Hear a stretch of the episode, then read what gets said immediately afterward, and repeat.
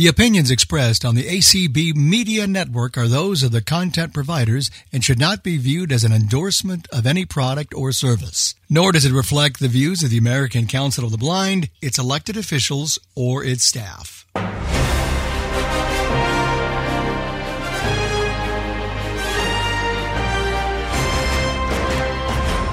This is Sunday Edition with Anthony Corona. Every week here on ACB Media One that's American Council of the Blind, Media One, and soon after on all your major podcast catchers.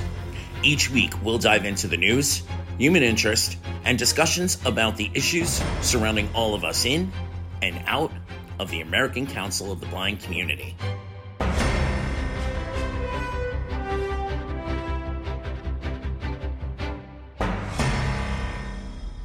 Welcome, welcome, welcome to Sunday Edition. I am so glad to have you all as listeners, as audience, as friends, and as ACB family members. Today, we're going to be diving into getting to know Deb Cook Lewis, who, as of Wednesday, will be our interim president while we search for a new executive director. I sat down with Deb on Friday for an in depth conversation, weaving in many of the questions that you guys sent into Sunday Edition I'm really proud of this conversation. It was um, very heartfelt. There are some warm, raw, honest moments in the conversation. And like I said, I worked in as many of your questions as possible. Unfortunately, we spoke for so long, or fortunately, depending on how you look at it, there really isn't going to be any room today for any further questions or comments or shout outs congratulations to Deb. So, what Sunday Edition will do is we will forward to Deb any questions or congratulatory messages you may have if you send them to Sunday Edition AC, all one word, Sunday Edition AC at gmail.com. And next week, I will be here with the developers of the app Oko. It is a uh, accessible pedestrian crossing app. Um, I have been using it for a couple of weeks. It's fabulous. So please come back next week and all your questions will be answered by the founder and developer of the app and company. And um, without further ado, Bryn, let's get to know Deb Cook Lewis. Oh, and thank you to Sheila, Jane, and Bryn for facilitating all of the behind the scenes stuff today. Happy Sunday, everyone. All right. So we are here with Deb Cook Lewis, our newest president of the American Council of the Blind, interim for the moment. Um, welcome back to Sunday Edition. Yes, it's been a while, hasn't it? Yeah. It has. And and I'm gonna direct in the podcast notes, folks, um, back to some of the other conversations that we've had.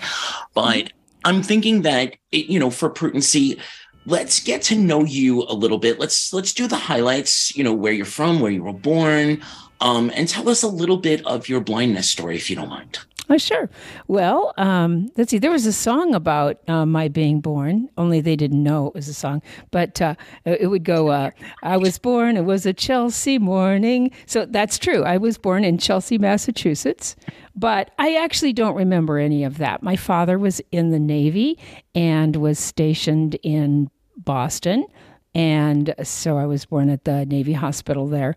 But I really don't remember any of that because my parents moved when I was some weeks old. So, um, you know, I have no idea. But that's what my birth certificate says, and that's what they tell me. So I guess that's cool.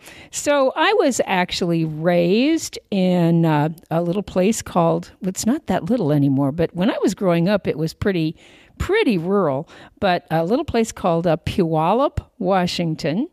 And if you can pronounce it, it means you've probably been there because it's spelled P U Y A L L U P. And so, you know, a lot of people want to pronounce it Puyallup or different things. But um, I'm it's already picturing the limerick, limericks. yeah. Oh yeah. Oh yeah. Oh yes. Oh yes. You you got it.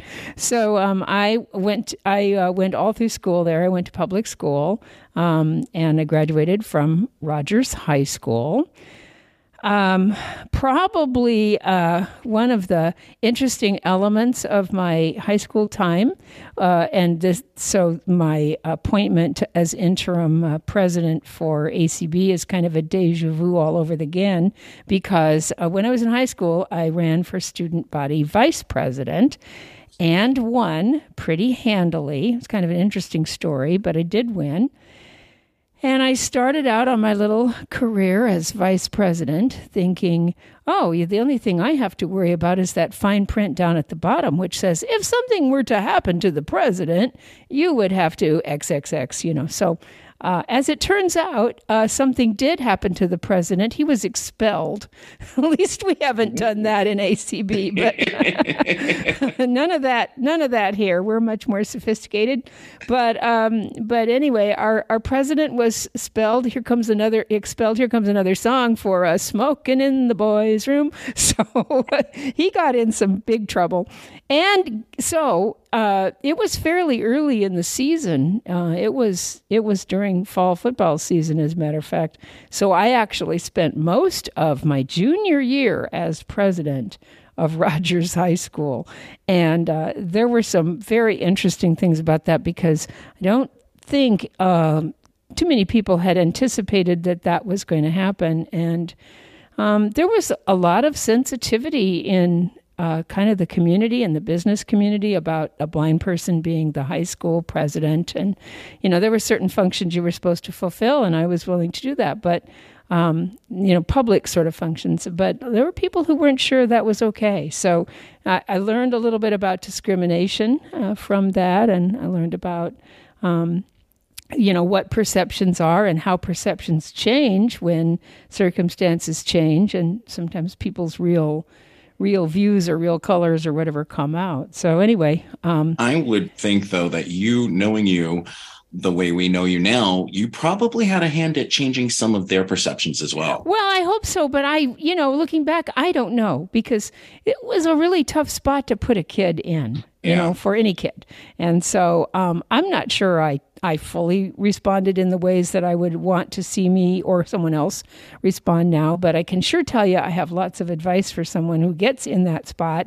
And some of that is do what I do, and some of it is definitely don't do what I did. So, so there's there's kind of a mix on that for sure. But it's a long time ago, but it, it definitely has stuck with me over the years, and was a marvelous lesson because you know I think I was pretty sheltered in in our small little isolated town and um, and I think I really didn't think those things went on, you know, really, but they do, and they did. So um, that, that was a that was a really good learning experience for me. I think. Um, well, before you go on to the next stage, yeah. this actually, so I'm going to do this while we talk. I'm going to intersperse some of the questions that came uh-huh. in because yeah. Peggy actually, Peggy sent in a question asking mm-hmm. if you thought when you were a young girl that you would end up in leadership positions.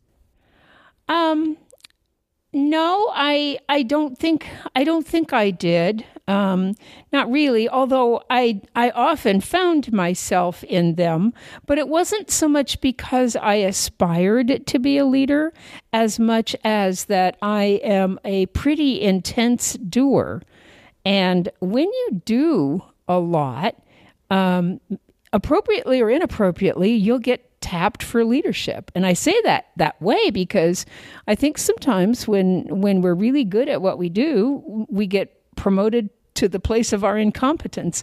And then I think sometimes when we are really good at what we do, we're exactly the right person to move forward. So it sort of depends on the situation and the person and, you know, so many factors that are in there.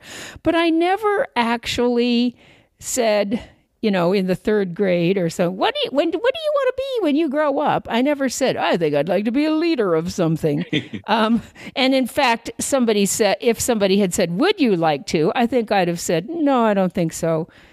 Uh, for one thing, I'm I, people don't realize this about me, but I'm actually really quite introverted and and that's not something you would sort of assume because I talk readily to people and I do things really, but I really am pretty introverted. Um, so I am not incredibly comfortable in uh, big social situations, and I'm not necessarily incredibly comfortable with, you know, just jumping out there and doing it for the sake of doing it. Um, you know, I, I don't have to jump off the tallest building. You know, I can jump off the lowest to be fine.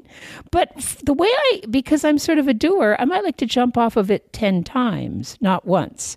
So, so therefore, therefore, I, I think that Um, my leadership style is very different because of because of the personality that I have. So, um, so I don't uh, always uh, need to, you know, need to be out in front. And I and I never aspired.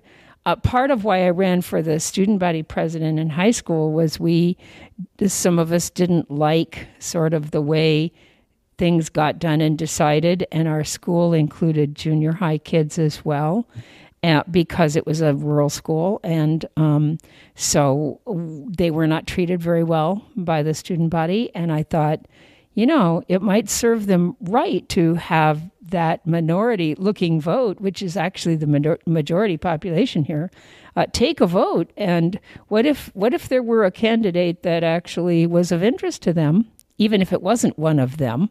Uh, what if they felt supported, and what if they and so, like I said, I, I won the election by a landslide, which uh, nobody expected except my campaign manager, who really helped to work that crowd, you know. So, um, yeah, strategic. you know, it's it's interesting. Yeah. yeah. it's very strategic, very very interesting, and I and I like strategic activity. I mean, you know, I don't really like things to just happen. So, um, yeah, I, I never I never would have. If you had said uh, to bringing that question just a little more into the current, uh, in 2016, I was chosen to be one of the uh, Chase uh, Leadership Fellows. It was the first class of the late Chase Leadership Fellows. Um, and if you had said to me, oh, and by the way, in uh, what are we, seven years out from that? Uh, in seven years, you will you know, become uh, the interim president of ACB and the likely candidate for a full term, um, I I, I think I would have said, "Oh no, no, that's that's fine, thanks. I, I must be at the wrong meeting." So I really no, I I I didn't I didn't apply for that to become the president, but at the same time, when I applied for that, I said, I need to come away with this confer- from this conference with something that I'm going to be doing because I need to give something back to the organization who was so generous to bring me here. And so I need to figure out what it is I could do to uh, for them. And so as we were sitting around waiting for things to happen, I learned that uh, they were really in desperate need of people to serve on the board of publications. And I, um, I understood fundamentally what the pub- Board of Publications charge was, but like most people, I really thought it was 99% about the Braille Forum. And that's a big piece of what they're in, engaged in, but not all.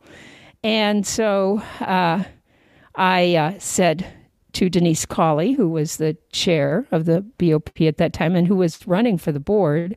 So that was creating one vacancy. And then there was something else that was creating another one. So anyway, they had a couple. And uh, so I said, sitting next to her in the auditorium, you know, in the in the room, I think that would be very interesting. I might enjoy doing that someday. And that's just conversation. It wasn't anything aspirational. It's just conversation. I- I'd like to do that. Would you right now? Um, well, I don't know. Well, let's go talk to uh, Ron Brooks, who was going to be the incoming chair. We, we've got to talk to Ron about the fact that you will run. Will run. Yes, run. I believe I will. I think where's the door? so, um, so you know, I think with me, things are not necessarily spontaneous, but they're not necessarily totally planned. So I came in with a notion that I would like to do something. Something presented itself, and I took and I and I went after it. Now I might not have won. I mean, you know, uh, it, and that would have been okay. I mean, it wasn't like I had been aspiring to do that. So, so I, I think that's the way a lot of things have happened for me. Is that the opportunity has come and I have taken advantage of what's in front of me rather than go out and create it. Well, you yeah. just answered um, Kenneth Semien's question. I'm sure you okay, can imagine okay. what, the, what the wording of that question was. uh-huh, um, uh-huh. But I, I, think it would definitely um, interest our listeners. What happened senior year? Did you run again? um. oh, so no, so I didn't run again my senior year um, because I I decided that the hurdles that it required to kind of keep this um, persona up that was required for this and I don't really like football that much. So, but um, uh, the the the persona that was expected for a high school president was not really me at all. And I struggled again, somewhat as an introvert. I struggled to get through my year, and I decided, with no questions uh, on my part, that no, I was not running for I was not running for another term. And in fact, as far as I know, I'm not running for anything the rest of my life. so uh, you should never say never because it doesn't turn out that way. But but I did learn so much about myself, and I learned definitely about kind of where my limits were, and um, you know, and that all is, all is not as it looks. And um, so, no, I chose I chose not to run again, and actually spent a very peaceful uh, senior year. I, I was very involved in the in the music department, so I played piano. Uh, for the swing choir and for the main choir whenever it wasn't singing a cappella, which wasn't that often, but when it was, I, I played with the, I traveled and played with the swing uh, swing choir. Can't even say it. Um, and and also uh, accompanied people who were in solo competition for voice. Some of the voice um, competitions that we sent people to. So I and then our state our uh, school had. Um, had um, a relationship with a local commercial radio station, and some of us who were in the journalism department um, got to actually go and basically study broadcasting um, under the tutelage of the manager of this station, and we um, spent airtime and did production and all of those kinds of things you might like to do. And I learned from that that I probably did not want to have a career in radio, but I did get some valuable skills that I've carried with me to this day. So, um, you know that was and it was a wonderful it was a wonderful good experience and i also had in high school a part-time job um, i think i was the only blind person i knew who actually had paid employment um, that's a little more common now for kids um, due to a lot of different changes in um, the way VR works and works with kids earlier and helps some of them, you know, get summer jobs and winter jobs and whatever. But in those days, nobody did that. But um, I had a job um, playing uh, organ for a big church that, that paid its music people and also had plenty of weddings and funerals for extra weekend work. So, um, you know, I, uh, I, I, oh, the joke was about how many weddings that I had been to, and none of them were my own. But, um, but I, I had I had plenty of funds. I really did. And so, um, so I had so much going that I didn't really need to be president of anything. So I opted out on that, and I don't think it hurt me any. And it was a very honest decision. So that was gone, never to return. and yeah. I, I, think that that, excuse me, I, I, think that that illustrates that, you know, your analytical thinking has been a part of you for, you know, yeah. your lifespan. Um, and and that's it without a doubt a strength that you show in in everything um acb related so you left high school and mm-hmm. i assume went to school and and what what was the next i, I went to of, college I, yeah. yeah, I went to college. I went to Pacific Lutheran University, which is a small, private, very conservative college um, near my home. I wasn't feeling very brave about going far, far away, although I, you know, I secretly wanted to. But I just, when it all came down, I, you know, again, pretty introverted, not sure socially if I would be okay. I stuck pretty close to home. I think that was a huge mistake, but, you know, we do what we do. So um, I was a music major. I majored in um, uh, um, organ performance, and I was a voice minor and a, and I had a double minor voice and theology. And you might say, well, what do people do with that degree? And I asked that question about halfway through. I mean, I was doing this because I really thought it was what I could do. I just didn't know of anything else that I could do or that I wanted to do. and um, so and and and my parents were putting deep pressure about you've got to get a college degree. Okay, so we'll that get one. magical degree and that was going to make sure you'd have something to yes. fall back on for the rest yes, of your life. Yes, and you know, my parents. well, no one in my no one in my family had gone to college. My father was very successful. My father had a very successful business uh, without any college degree, and I reminded him of this periodically. But I don't think it helped me too much in the family circle. Um, and uh, so um, I had two younger sisters, and uh, one of them went to college, one of them went to vocational technical school. They both did fine. But, um, but I did go to college. I, t- I started in a music degree, and about halfway through my degree, I went to my faculty advisor, who I dearly loved. He was a great guy. Went to my faculty advisor, and I said, Mr. Dahl, I'm going to graduate in a couple of years with this lovely lovely, impressive sounding degree, and I will have played a senior recital, and I will have played all the Bach greats, and I will have done everything you want me to do. And I just wondered, how am I going to survive the rest of my life? Because what am I going to do for a living? Like, they need to make money, and I want to make lots of it. So, um, you know, what am I going to be doing, do you think? What should I be planning for? Well, that's when I learned that uh, most of the people who got this degree ended up taking private piano students and teaching music somewhere. Heaven for dang bid, and um, and and the whole idea of private piano students' little grubby fingers on my beautiful piano was just not very oh gosh. Anyway not not pleasant to me at all. So um, i uh, dropped out of school I mean, I was like, well, college degree is not going to do me any good. I later did go back and finish the degree, but but at the moment, um, I, I could not see this. I mean, I I needed to make money. I needed to uh, succeed at something. I needed to not teach you know, grubby fingered little piano students. I, I, didn't want to teach music in any school somewhere. I was afraid that I might be relegated to teaching music at the school for the blind or something, which I absolutely didn't want to do.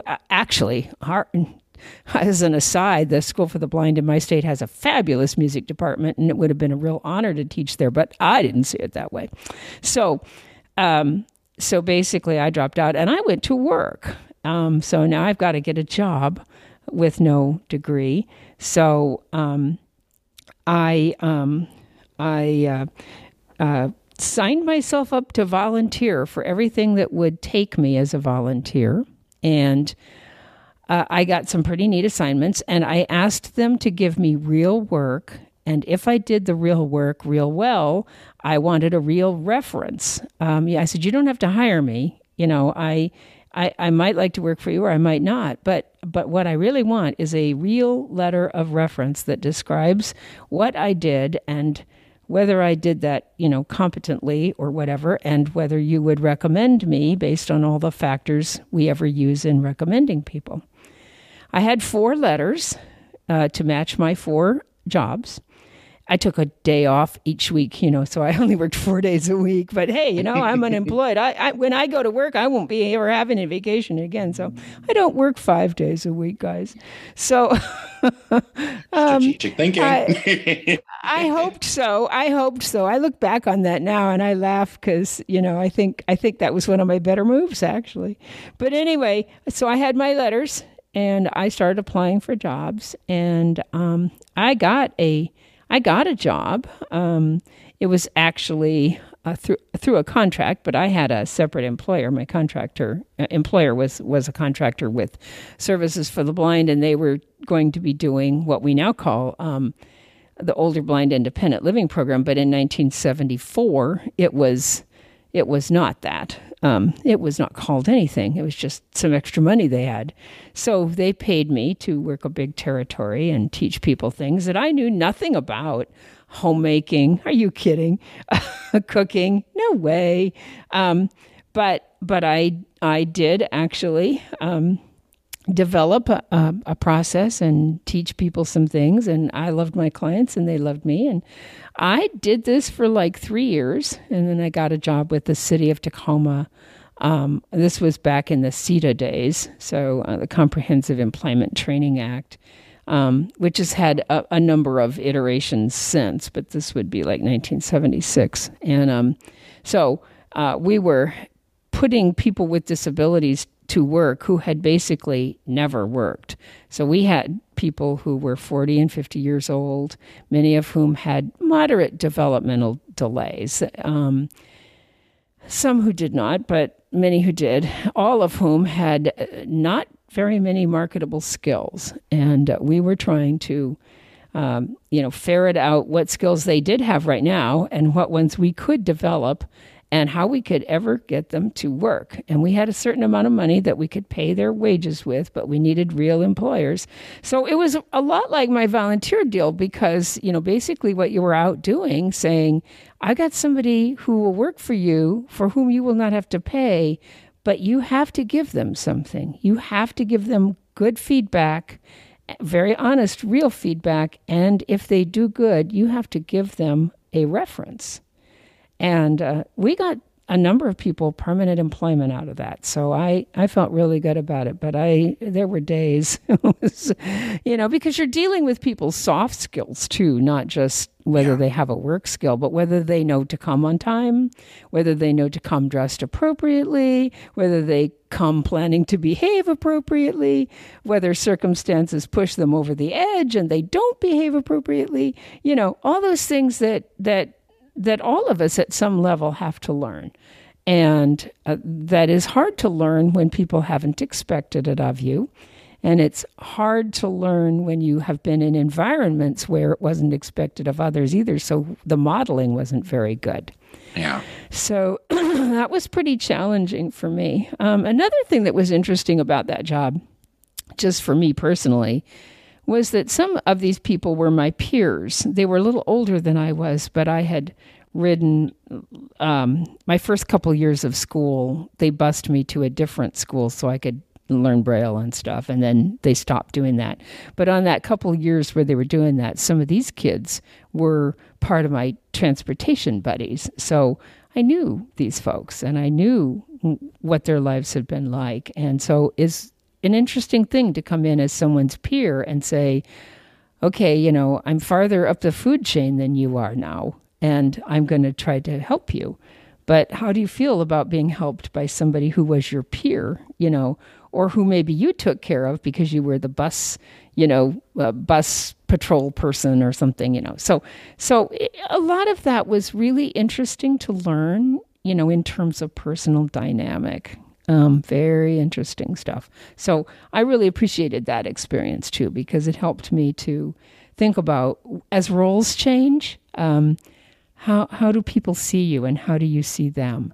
And you know, um, yeah, I need. Ref- I wanted to make such a good impression on my new job, but I, but I couldn't treat my I couldn't treat my peers as as if they were my project. You know, they still needed to be my peers. Yeah. Did did you reflect back to that that time period um, in your early mm-hmm. experiences with BOP, or when you thought about running for first vice president? Um, no, but I but I have thought about it lately a lot, which is probably why I'm talking about it right now. Is I've thought about it a lot because. Um, as we change roles, you know, my role with staff is changing. Um, my role with Dan is changing. Um, you know, Eric's leaving the party, so my role with him is kind of undetermined. I mean, you know, he just becomes an external player. Um, but yeah, you know, it's like, um, do people see you differently in a different role, or do they still see you as pretty much you with some particular responsibilities? Um, you know, and how do you how does that manifest itself, and does it matter? And where do you need to be sensitive to it? It's like if I say something how do you know if I'm saying that as the president of an organ of a big national organization or as me or as uh, you know and you're never off you know when you have any yeah. kind of leadership role you you're never off the books. You just are not. I don't know how many times i've had to have that conversation with people. No you can't do that. I realize you think you're on your own time but you have no time.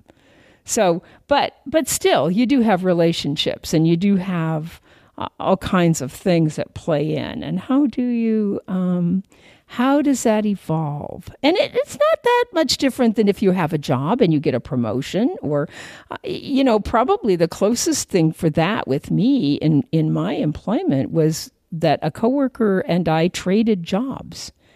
And uh, he became my supervisor, and I had been his supervisor for 20 years. And now he's going to be my supervisor. And how do we feel about that together? And we had some great, you know, great interaction around that. But, um, um, you know, we literally traded traded jobs with some with some nuances. I mean, there were some things I still had and some things he still had, but really, pretty much we traded jobs. So, you know, you know, I mean, so it's not the first time I've I've had an opportunity to think about that. So those of us mm-hmm. that know a little bit about you know that your musicality is still a part of your life, but mm-hmm. the actual playing and and being involved in the creation of music is that still a part of your life and as you went into the work world did you ever have the struggle to say you know I do have this musicality but I do have this ambition and of course you know even though I mm-hmm. can't make money at it um you know it, it's still something that I put many years into yeah. Um, one of the hardest things I ever did in my whole life was um, when we decided to move where we live now in Clarkston, Washington, which is a little dinky, dinky town. Um, highest zip code in the contiguous 48 states is its only claim to fame, but it's a little dinky town on the uh, Washington, Oregon, Idaho, where they all come together. Um, and we have a much smaller house, which is very practical for retired people and different things. But I don't have room for my grand piano here.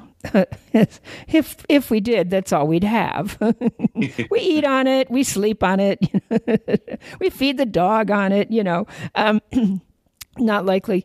So I chose to let that go, and the day they came to get it, um, to move it to its new home was the hardest one of the hardest days of my life and it's it's compared only to another equally hard day that I'll describe but um, basically they came and they took it out my front door and down our very straight but steep flight of stairs carrying it on its appropriate equipment and part of me went out that door with it um, and um, and I knew that it would that would never come back. That I would never live in a place where I could have it.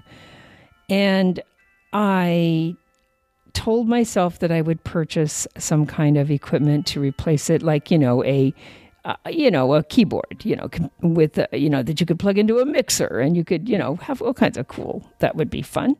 It would be fun, but you know I haven't done it. I just have never been able to bring myself to do it um, because that was just a part of me that left.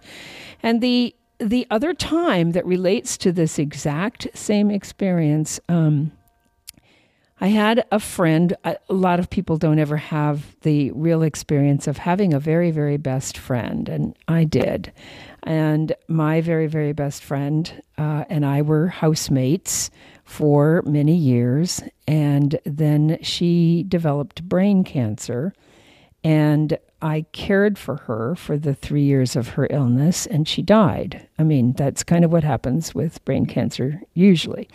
So she did, and just before her death, well, six months before her death, um, we decided um, that it was to the place where I could no longer care for her in the way that needed to happen that I physically couldn't. I mean, it was really hard to move her. She was basically dead weight. And so it was very, very difficult to keep her moved and keep her, you know, from, from developing bed sores and things, right? It was also very difficult to keep her clean. I mean, I was doing it, but it was really hard. It was very difficult to do everything. And, and emotionally, I was disintegrating. So, um, on the advice of, of a lot of people and in agreement with her, we had found a place that turned out to be very satisfactory to locate her to. And we were getting ready to do this. And on the day of her relocation, uh, we uh, the only way we could move her was by ambulance. So that's what we were doing. And so they sent um, four guys to do this, and that was appropriate. And they um, were carrying her out.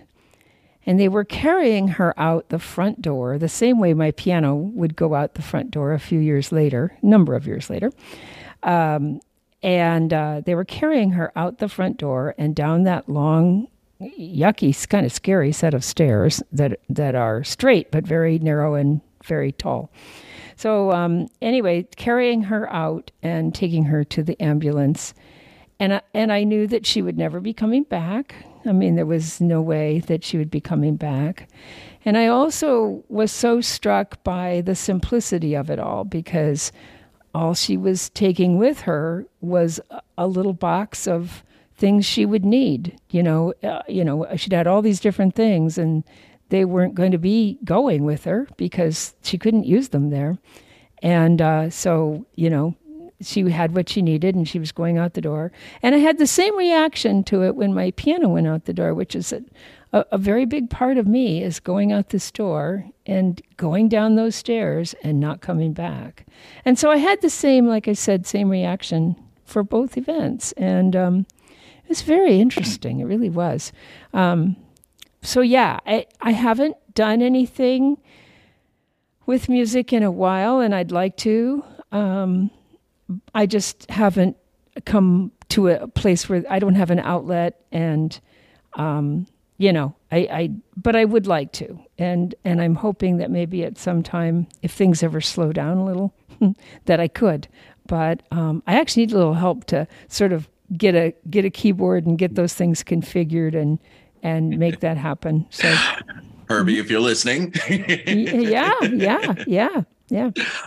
So, I first off, I, I want to say thank you so much for for sharing those two pieces of your life with us. Um, mm-hmm it's it's it's it's hard for us sometimes to open those doors mm-hmm. to a grand audience and yeah. and know that you know people are going to have mm-hmm. feelings about it so mm-hmm. oh, congr- yeah. I, I, congratulate you for for giving that to us and i'm going to jump to two cute little questions to okay. bring the mood back up and yeah. they are guide dog related oh okay oh wait you know what three questions i'm oh, lying okay. because oh, someone from the community wanted to know will you grace us with a karaoke song soon no. Easy. Actually, seriously, I have been look. I have looked into the idea. Um, but most of the things that I would like to sing, I cannot find a karaoke track for. And the reason for that is pretty simple. Um, most of them were not big hits. Um, they were maybe album tracks and like from the 50s when albums weren't so popular. Most of them only have uh, mono, mono recordings, mono yes. tracks.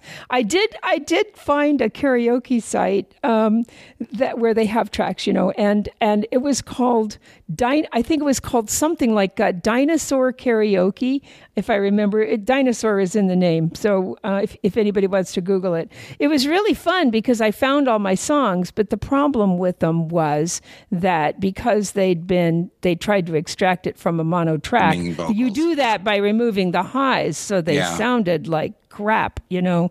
So I was like, oh, I can't do that. And my husband is an excellent audio editor, and if you could do this without destruction, he would know how. You know, he he he just really is very good.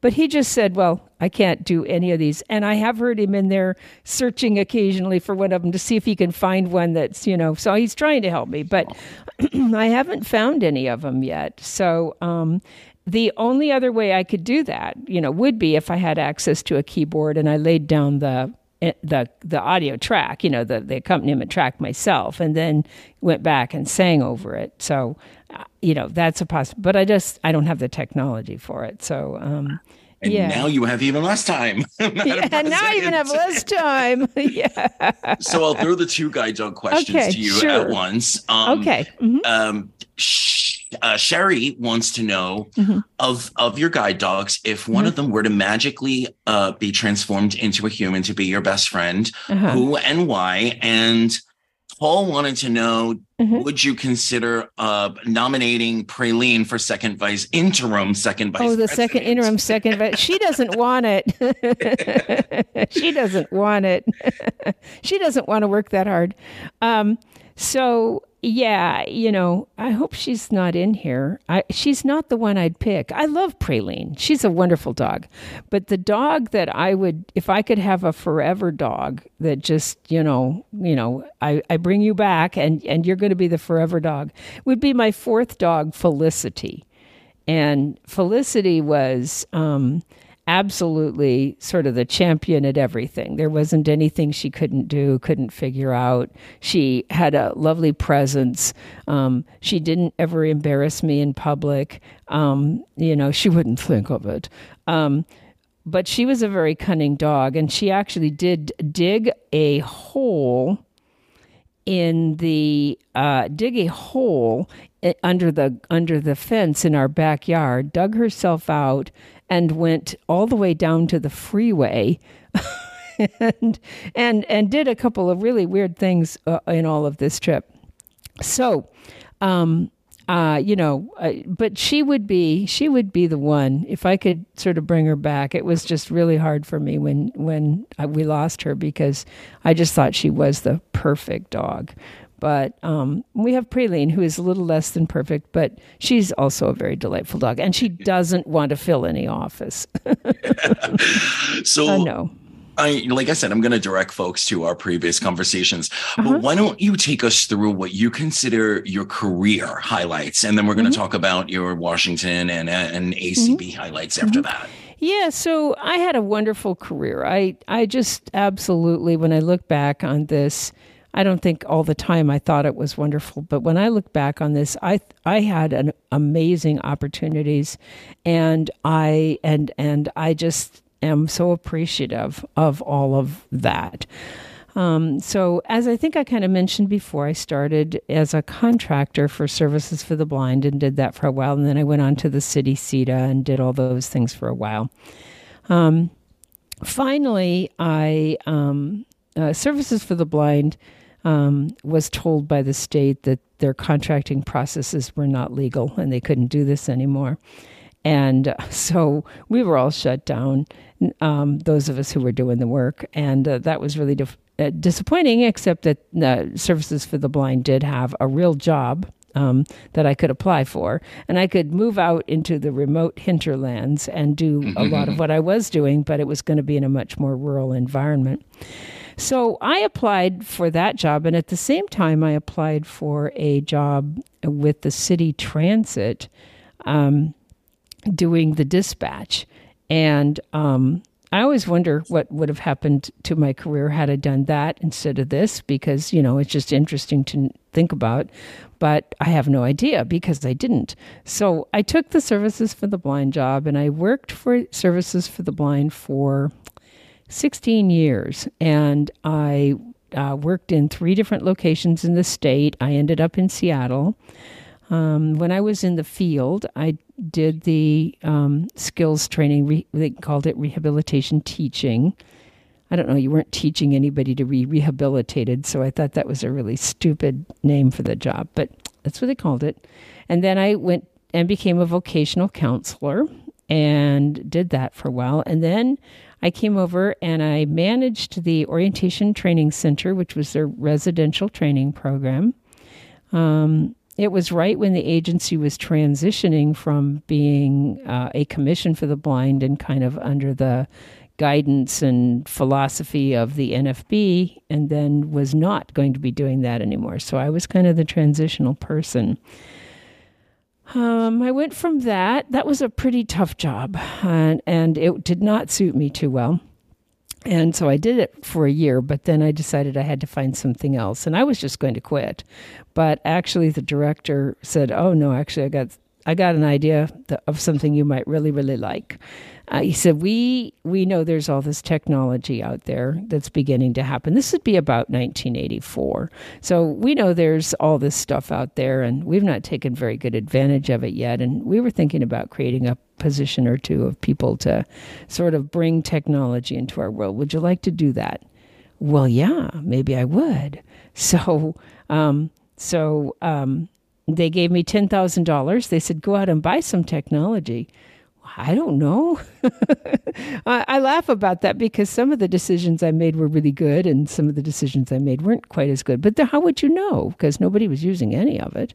So anyway, uh, I did that, and I did that for about uh, I did that for like twelve years, and we built up a, a huge uh, technology division. They still have seven or eight people uh, doing just technology related things throughout the state. Um, we uh, doubled their competitive job placement rate just by applying correctly applying technology to it. And uh, we did a lot of work with different developers of of um, mer- you know burgeoning technology to to try to uh, improve a lot of things. So we had a lot of really really great opportunities. I went from there to, um, and I started, I, I kind of moved upstairs. I wasn't really teaching technology anymore, but I was um, working with policy things and working with some of that. And the general thought was that I would probably eventually become the agency director. And um, I wasn't sure if I wanted to do that because I, one of the famous quotes from our director was, It's lonely at the top. So I thought, well, I don't know if I want that. But but I didn't. It didn't happen because in the meantime, I uh, became acquainted with uh, the people at the university who were managing the assistive technology program for the mm. state, which was new in those days. And they were also managing some other technology interest grants. And, um, and uh, they had just had a very bad federal audit. Um, and were told they would have to sort of retool their whole management structure. So, um, one day, when I was coming in from taking my dog outside I'm at the Department of Services for the Blind, and I was walking past the reception desk with my dog, I heard somebody on the phone, uh, I heard the receptionist saying to someone on the phone, well, she's just walking by right now. How I maybe I can grab her and she can just talk to you here. So uh, I, I stopped because I thought that me was who she meant, and it was. And she said, uh, "Yeah, uh, university's on the phone. They they want to talk to you. They said it's urgent. So I I said, well, I wonder if I should I should probably go back and take it at my desk. She goes, oh, you can take it right here. I'm going to go on break. You can just watch the phones while I'm gone. So, all right. So yeah, so one stone. phones all lighting up, you know, and I'm ignoring them. Hi, university. Well, we'd like to offer you a job. They said. I'm like, oh, I really think I should be back at my desk. um, whatever you're making, we'll pay you more than that. So we can work out the details later. Do you want the job? Um, it, I don't know. What does a job look like? well, you're going to have to help us figure it out, but we want to hire you. Um, you know, we have this audit problem. We have these other issues, and and so we decided we're we're we want to hire you, and we would like you to start soon. Um, okay, I, I guess I'm in, I said. I, I like the university. So I hung up and went down the hall, wrote my resignation, and of course, then had all the conversations you need to have with people and and all the things you need to do and negotiated an appropriate start date because I had a lot of responsibility. You couldn't just yeah. w- walk out the door. Although the fantasy was great, I loved it. Especially but, with all those phone lines lit up. yeah, all those phone lines. No kidding. Oh God.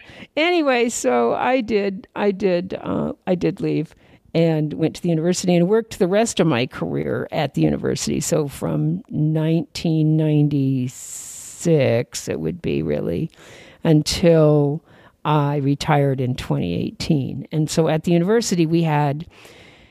We did have the assistive technology program for the state. Uh, ultimately, we had the deaf-blind equipment distribution program for the state.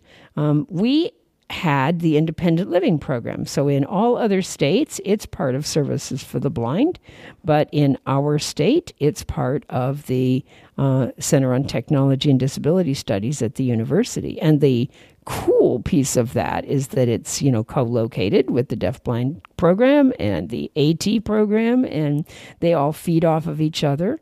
And we have a couple of other programs in there too, but those are the ones that you know our listeners would members would be the most familiar with. So, um, a big uh, multiple sclerosis program, and of course, multiple sclerosis is a um, is a leading cause of adult blindness. It's not the big one, but it is a leading one. Um, and so, you know, so all of those things connected in together was nifty, nifty cool for our clients, I think. And so, um, so those were all of the programs that we had. And at some level and at some time, I managed all of those uh, different programs until I left in uh, 2018 when I retired. So, yep, that was my career. So we're going to jump over to ACB in a moment, but we got mm-hmm. a couple of questions about Rick. And I don't think it's fair to put anyone on the spot. If you and Rick were here for one of my couple shows, that would be one uh-huh. thing. Uh-huh. So I'm going to throw it to you this way. All what right. would you like ACB to know about Rick that they may not know? And what would you like them to know about the, the business you guys have built together? Oh, well, um, gosh, you know, I mean, Rick's a great guy. He's been very, very supportive of what I want to do, as that long as he fun. doesn't. Ha- as long as yeah, as long as he doesn't have to do it. so husband. yeah. So so um, uh, so you know we um, uh, he is he has been to conventions. He is a member of ACB, so you know he is. And at the local level, um, in our state affiliate, he's part of the communications group. He manages all the email lists and and um, does does some other things. Um, he he does do some streaming for ACB. He, he does has, pitch in, yes, yes. He particularly for conventions. Um, he has been he will stream uh, long hours uh, as a, as needed because um, he's not coming, and we like to have the streaming remotely. So he's perfect, right? Um, so he's at home, and uh, so he does that. He's also uh, helped out with a lot of uh, um, uh, state conventions, and I think he's uh, streamed uh, Aru for you a few times when you were on. Um, yes. Uh, yes. Yeah. So so he so he's not um, one of our active streaming people, uh, like on a on the weekly grid. But when I have overflow, uh, he's happy to to do it. So he does. Um, he has great editing skills. Um, and uh, has edited a lot for conventions and things in the past, but um, not so much these days. But he has certainly done it. Uh, he edits anything I do, any any production that I do. I pretty much just give to him to edit because um, I can do it, but he's faster. so um, so that's great. Um, you know, and so he is he is really supportive, but he is not. Um, he's not likely to be coming to the convention um, I was hoping maybe he'd want to come to Chicago because you know Chicago is what it is, but no, he's he's said no. So um, uh, you know, I think that's fine, and and and that's kind of where his where his world goes. Um, the thing we have together actually is uh, we have something called Lewis Sound Productions, which is where he has done uh, some of the paid production work that he has done. Um, and um, so we have that as as our fallback thing, but its primary product is um, the Ride Radio, which Ride stands for Rick and Deb. Um, so the RI for Rick and the DE for Deb, and so that's how we got that. And um, and we've had that since 2008.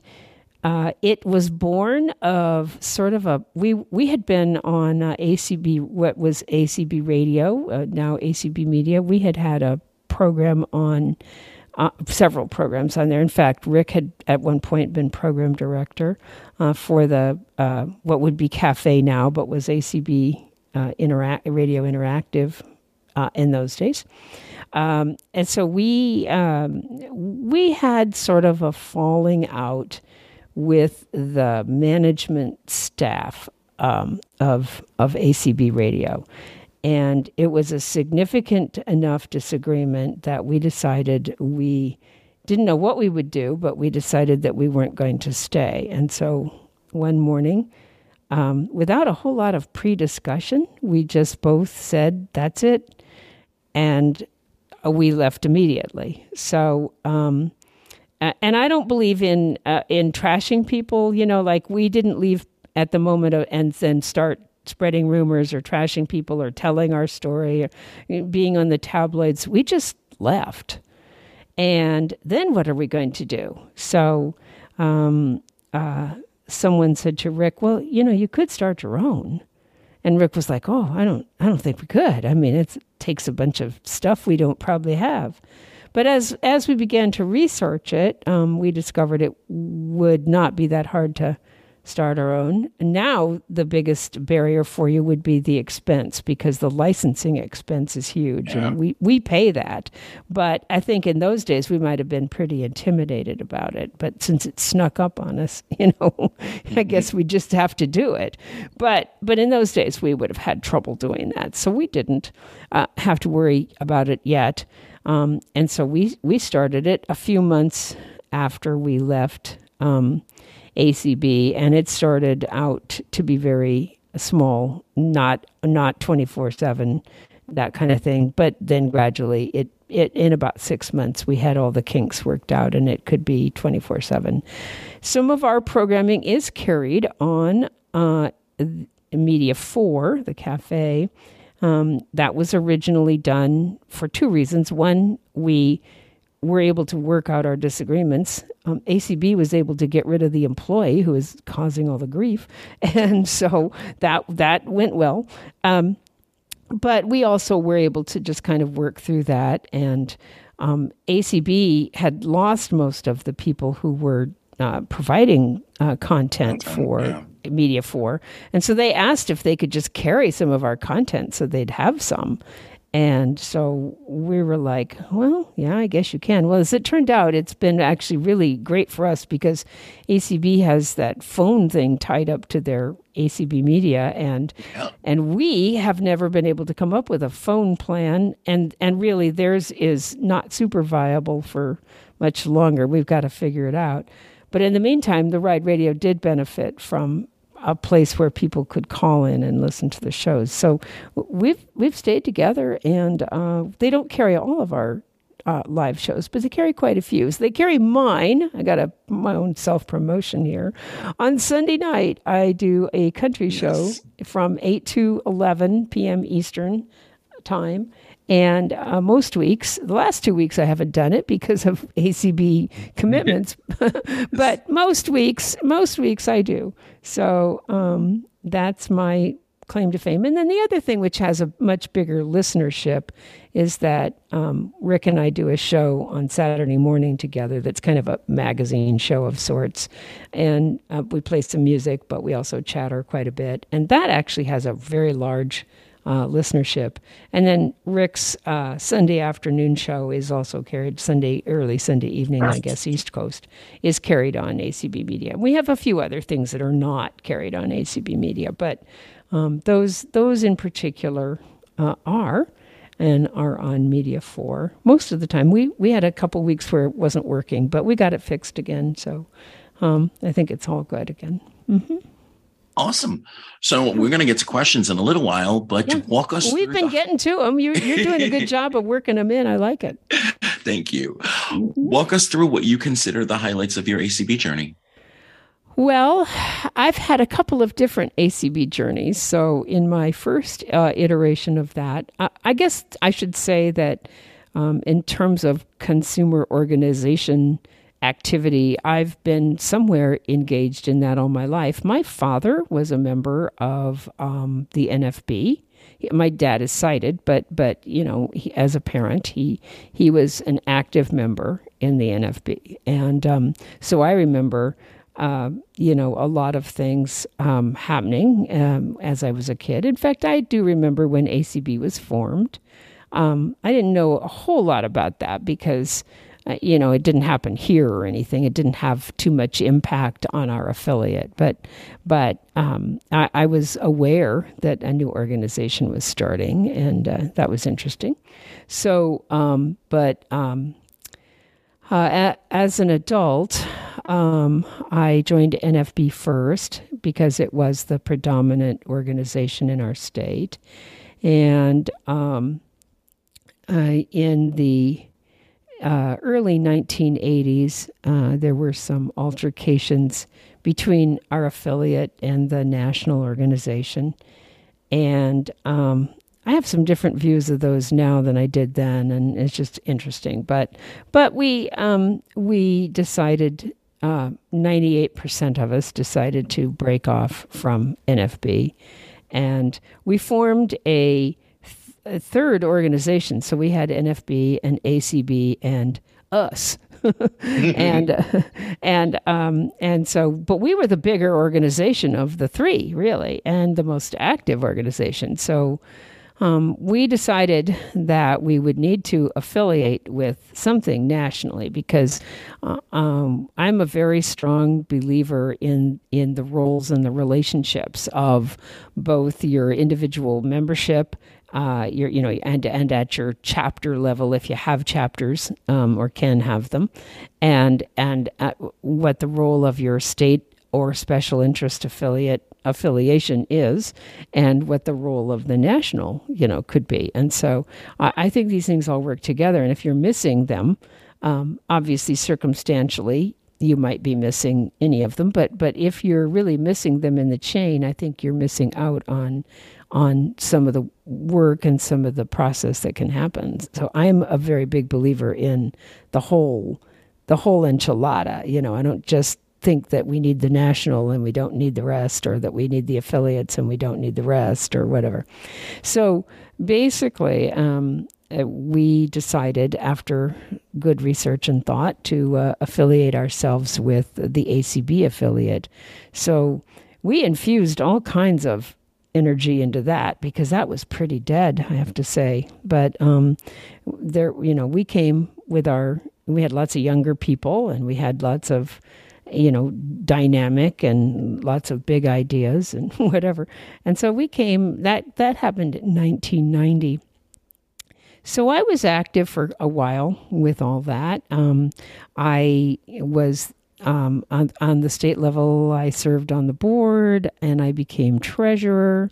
And this is all in the 90s, and, and I did some other things with that. On the national level, um, Paul Edwards, in his administration, he uh, in his time as president, appointed me to be what would be the IAC now uh, chair, and so um, I had some engagement on the national level, and um, and so that was all good. But that all sort of I I kind of drifted away from all that. I mean, um, what with different work commitments and and and different other things that were just kind of taking up my time. I I, I, I didn't stay as involved um, after Paul's administration. I didn't have a very much role, um, so so I kind of drifted away from all that, um, and um, then and I and I attended some conventions, national conventions, state conventions, whatever. But I didn't. I wasn't really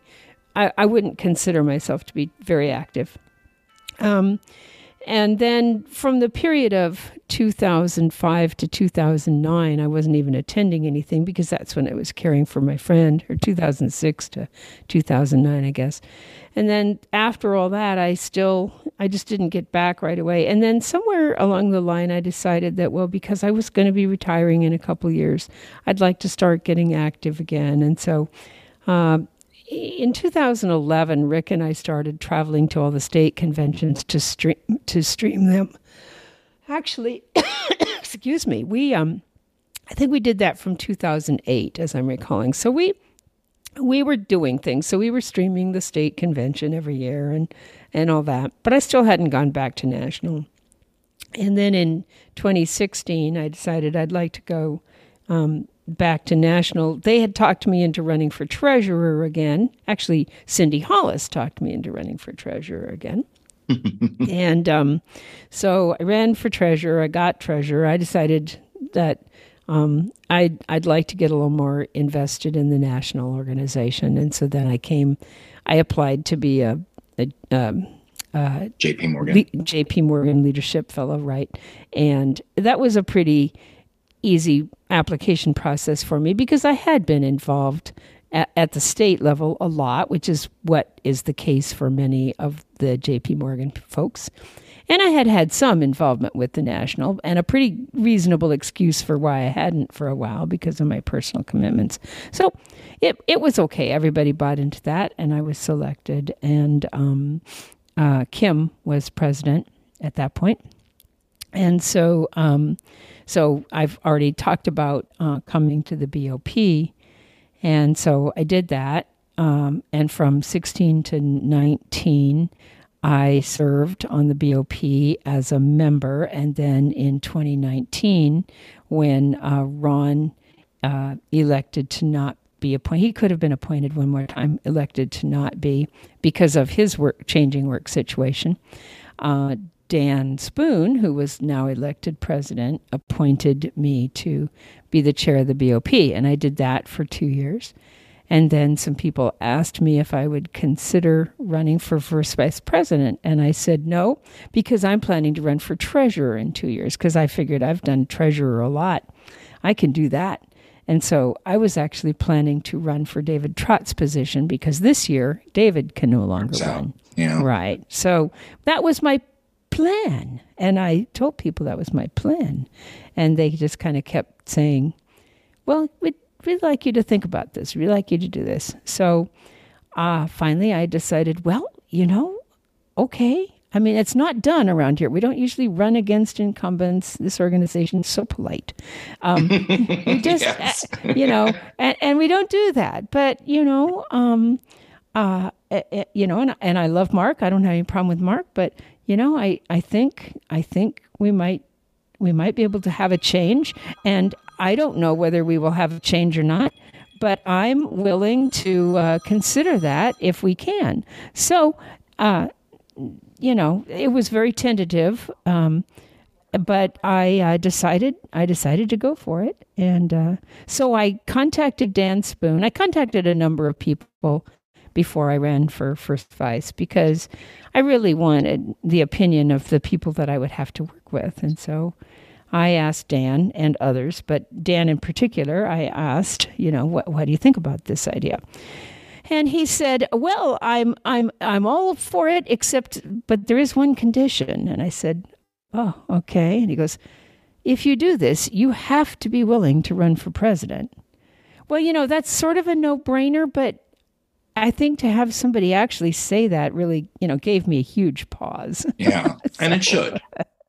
And it should you know.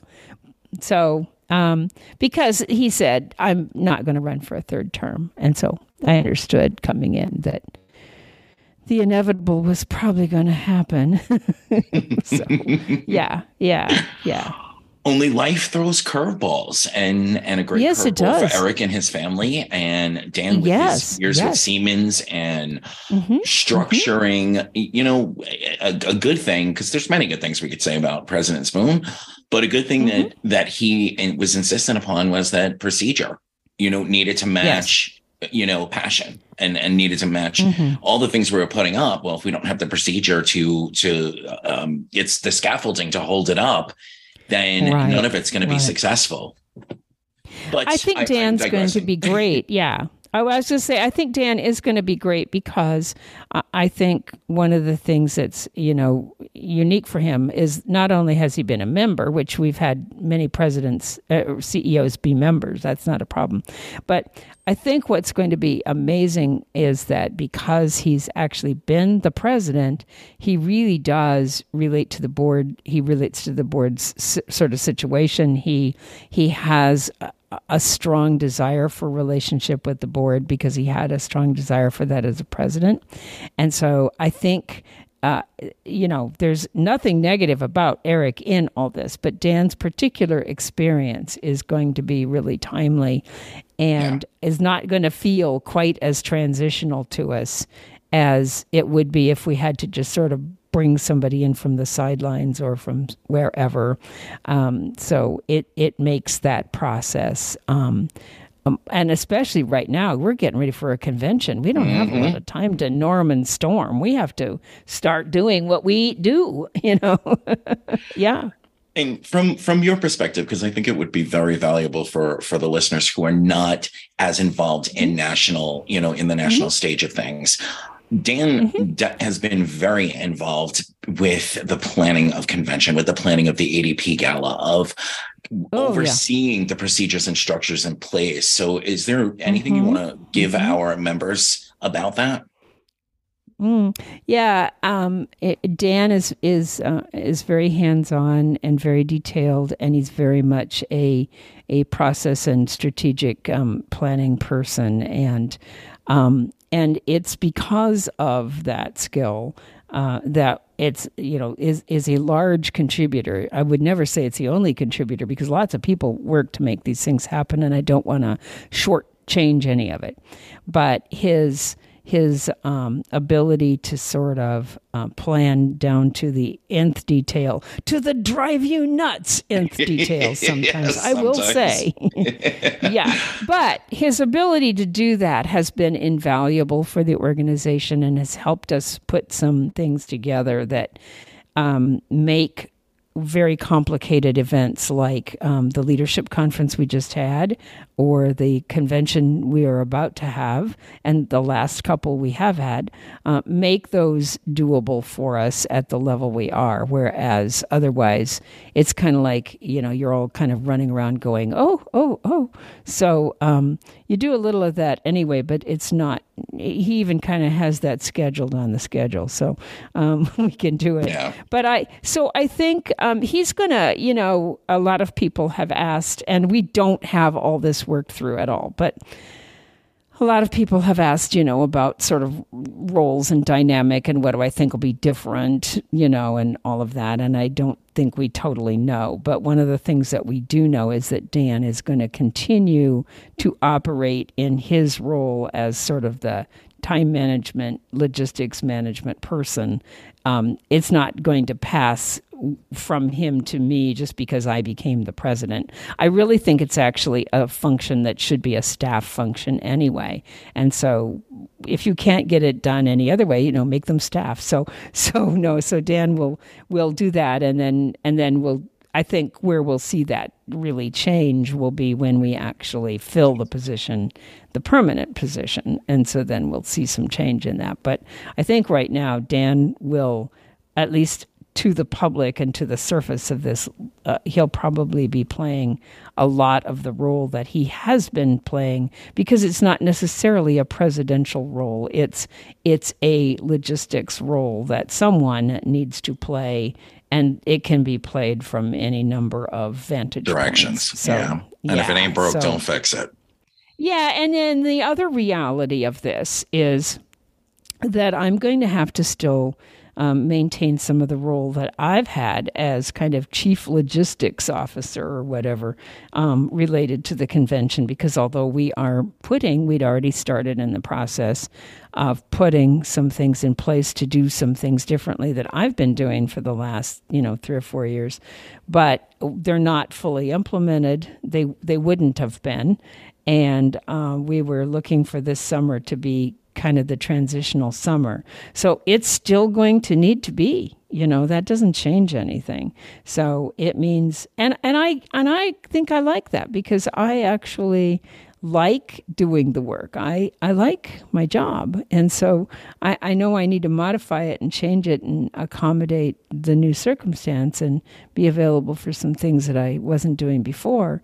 But at the same time, things that I was doing before are still valuable and still needed, and we have to um, make an environment, you know, where people can do those things. So, so I, I, you will, there will be differences, obviously. I mean, I have to put a presidential hat on occasionally, but I think that really, at least this summer, we're we're going to have to just from personnel uh, skills and logistics, we're going to do a lot of our jobs that we did without Eric. So, you know, um, that I think I, we're going to have to because the convention is too close to retool that. So, yeah. I, I, don't I don't see any way around some of that. So, you know, if you get a Zoom invitation from me, it doesn't mean the president invited you to something. it just means that it just means I'm helping out over there because we've got to get it done.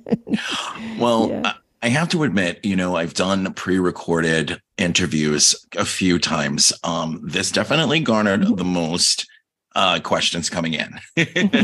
So you, you I, I, think you should feel right. pretty good about that. Um, there were either that or really worried. I'm not sure. there were quite a few questions about you know your role on ACB mm-hmm. with ACB Media and and some of the things mm-hmm. that you're involved in.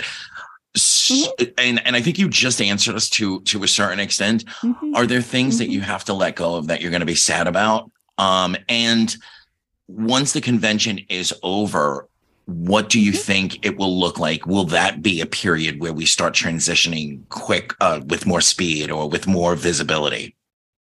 Well, you know, we have a few transitions to make. So, first of all, I have to actually get elected.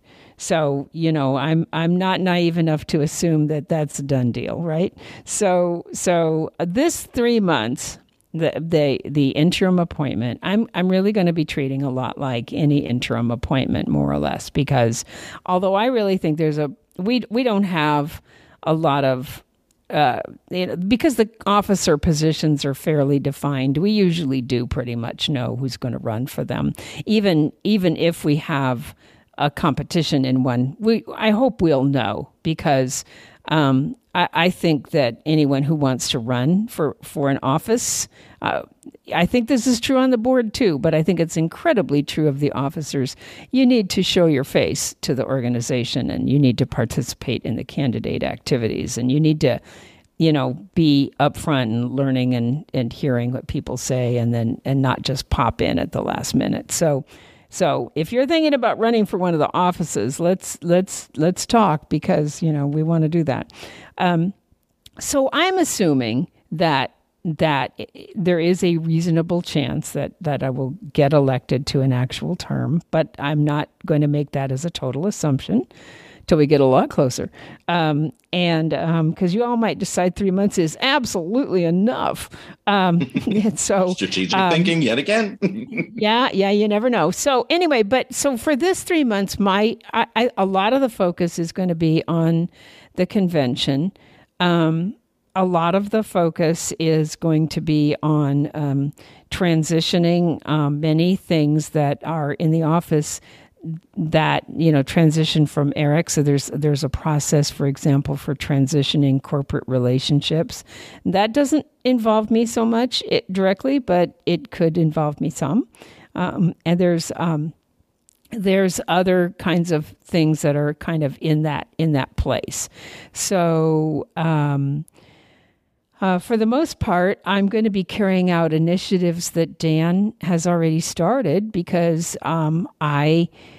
Uh, one of the things that's helpful for people to know is that that although I'm taking this on now, um, Dan has been very, you know, his he, the word he likes is intentional. So right, so Dan has been very intentional about um, engaging me all through my term. Um, in in whatever he's doing and thinking. And so it means that from just about the beginning of his term, any of the projects that he has started, I have been somehow part of. And so, and have also basically committed to them. So you will not see uh, any kind of situation where, uh, where, you know, Wednesday, when I'm appointed, I announce the disbanding of eight committees and the formation of 15 more or some nutty thing like that because because because basically I've already if he and I had any issues or concerns or disagreement about that, we've already had those conversations. Those went by a long time ago. So whatever's there is negotiated and done. So that doesn't mean I'll never make a change, and he doesn't expect it to be that way. But it does mean that um, uh, there will not be any sudden changes because there will not be any need to. We've already we've already made some of them. So the newer committees that are being started or being you know fleshed out, or some other changes that have been asked for or committed to or under consideration, wherever those are in their process, they will continue to go forward. So um, that's the plan. Uh, what happens, you know, in in the longer term, of course, is determined by um, a lot of things, um, you know, that that happen throughout the organization. Um, uh, we do have uh, proposed constitution and bylaws changes again this year. Um, you can expect some every year, whether you all make us bring the same ones back every year or we get to bring new ones. There are going to be some. Because uh, when we made the commitment that we made to, um, uh, to make it possible for all of our members to vote, and when, when we made the commitment that we made to try to have um, uh, some hybrid components to the convention, um, and various other things. Um, it changed some of our logistic.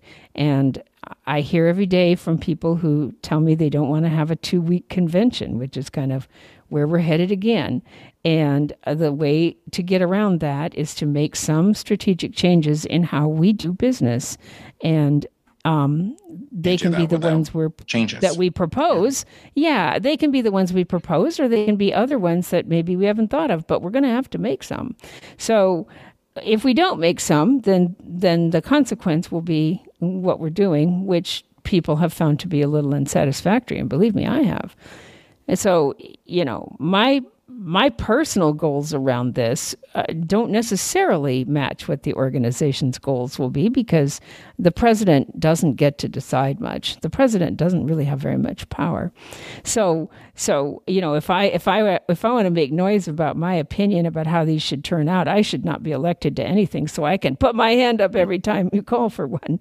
But, um, but I do think that. Um, you know, change change is challenging you know, it it it, it change is inevitable. You know, it's the it's the cheese thing, but but but it also can be very you know disconcerting. So so we want to try to figure out how how to make it make sense for people. You know, it's hard for me just really frankly, it's hard for me that there are people who I know still object to the fact that we um, allowed voting for all of our members, and then that is the first step in our undoing. Well, it's only the first step in our undoing if we don't make other changes that will support that environment. And I think we have some idea of what some of those might need to be, but I don't think we do know all of what those might need to be, and they may change over time. So, because that's what change does. So, um, I I think that um, uh, part of this is about trusting. You know, do you do you trust your leaders to give you advice that you can actually take and use, and that they've given it enough enough thought, or do you really believe that there's a conspiracy movement out there and and that we're about to close the organization down? And, and so. Um, you know, I don't have the answers. I don't have the answers in terms of how to get that all all worked out, but I do know that um, if we can uh, get through some of these transitions, that um, that the organization will be more efficient and more inclusive, and um, you know uh, a, a, better place to work. So, um, but it's challenging when you're in the middle of of yeah. that because change always brings a certain level of chaos, and um, you you know I actually think chaos is good if it's managed chaos but it's managed. You know, yeah, and it leads. It has to, to be managed. Yeah. yeah. yeah, it does. You know, or, so, else you just have a mess. Mm? Yeah, I'm I'm going to ask you to be vulnerable with us one more time. You've mentioned mm-hmm. a few times, you know, that you feel ultimately you're you're an introvert, and I'm sure mm-hmm. the, these thought processes must have crossed your mind over over the last few months mm-hmm. in preparation mm-hmm. for planning for a run for president. But now that you are kind of um, being thrust into the spotlight yeah. earlier than anticipated. Mm-hmm. Um, is is there a fear level of of having to be the public face, and and can you share with us a little bit what some of that thought process has been like for you? Yeah, I plan to be sick before every major event, and then I won't have to do You're it. not going to get away with that, Deb. um, you know, this is something I've always dealt with. I've always had a pretty visible position in things. I mean, you know, I, I've always been, I've always pretty much been kind of out there, and um, I have two. Um, you you talked about one of my major personality characteristics, and we could talk about the other one because it might help to to picture me. So, um, you know, they have those uh, four four characteristics. There, you know, there are different things people do. There's the Myers Briggs, and there's yeah. all these others. But the one I'm thinking about right now is the one that I know staff have used, and so that's the one that's got the driver, the analyst, the motivator and the supporter, right? So there's these four, and and that you all supposedly have a little of each, and you might have some out of balance, and you, you most people aren't just perfectly well rounded; they have a stronger side and a weaker side. I am a driver analyst on every time they do that survey. And if you do the um, Myers Briggs, if that's the one you like, I am the introvert intuitive uh, thinking, judging. So I have a a very strong um, kind of constitutional makeup, and I find that I can usually do what I have to do.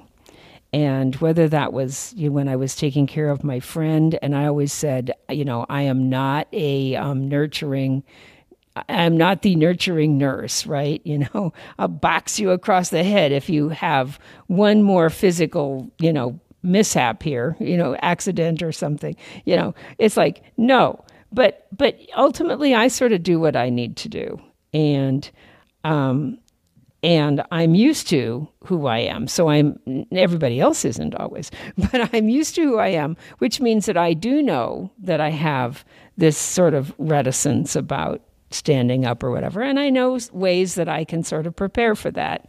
Um, uh, gin and tonic. No, just kidding. Totally. Um, I I really drink very little. But, yeah, there you go. Yeah, but but but seriously, I um uh, I do I do know about all of it, and I and I'm kind of used to how I how I think about things and how I feel and what things you know. And the other thing I try to really do is to is to bring people into my world who are not like me so that they won't just reinforce the wrong things, so that they will help me play off some of the things that I need um, and that I don't necessarily bring. I, like I said, I'm I'm very different than Dan. And somebody said, let's see, this was, oh, yeah, it was at the leadership meetings in DC, the in person meetings. And, and I can't remember whether we were on the bus or in the meetings or where we were, but it was a funny, it was a funny ask. And somebody said, Oh, Deb, are you going to have to lead us in hip hip hooray? That's a question. And I said, and I said, no, um, but that doesn't mean that we shouldn't do it and doesn't mean I would never do it. But that's really Dan's thing. And Dan should do that. And I would want Dan to do that anyway, you know? So uh, it's not that I wouldn't, it's not that I wouldn't celebrate, but it's not as natural for me to do that as it is for him to do that. He was so great at the rally. Yeah. You know, now could I have stood up and, and done a good job of introing a rally? Yeah, but it would have been a lot, lot different looking than it was with him, and he was he was just so perfect. So, um, so it's not that I wouldn't, but I tend to take behind the scenes jobs, and so it is going to be a little harder for me to sort of um, push out there, and and and be willing to do that. And I yeah, I mean, I think I think that's very true. It's just you know and it, it sounds like you don't mind sharing that spotlight a little bit if it's no, more comfortable no, for the organization all. I don't need the spotlight. Yeah, yeah, i don't need the spotlight. I would rather have the best person do it. And dan kind of coaches me sometimes about well we probably need you to be a little bit more visible. We probably need you to be you know and and he's really you know gracious about it. And then i'm like well dan i can't do oh you know you know. So so it's it's not uh, I guess I don't. I guess the reason I'm willing to really share all this now too is that I don't um, want people to think that just because I'm not in their face all the time doesn't mean that I don't care or that I'm not working for them or that I'm not, you know, but m- my style is not is not to to quite do it in that way. So do I need to modify my style some for the task? Probably yes. But will I be able to completely change it without having a nervous breakdown? Probably not. So, you know, what what's the balance? And I don't know if I totally know yet, but that that would be what I'm thinking about. Mm-hmm. So Sheila wants to know what is your favorite core value and why? And I think it also leads into a couple of other questions that we got. Are you satisfied with the work life balance culture that we have for the volunteers in our organization? It's a big mouthful, but I, I am pretty sure you can tackle it all at once. Mm-hmm. Yeah, yeah, I know I can. Um, yeah, I think I think for me, um, a, a, really base core value is is the whole notion of integrity. Um, I believe that if you're honest, and I don't mean in a hurtful way with people, but if you are direct and straight and honest with them, that whatever else needs to happen can. And so, um, so uh, for me, it's probably, you know, I will not lie to you.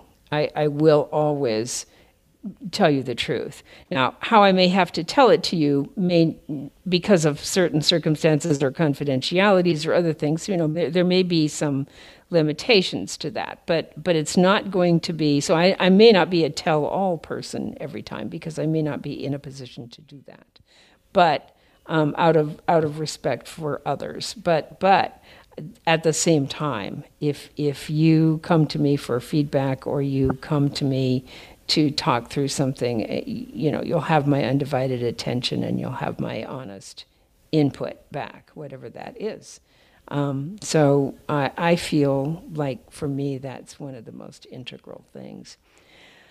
The work life balance thing is really interesting because um, and I see this in, in lots of organizations. Yeah. Um, we we do engage a large number of people, and and I will say that you know that there's always room for improvement, of course, and and you know I'd be the first to say that.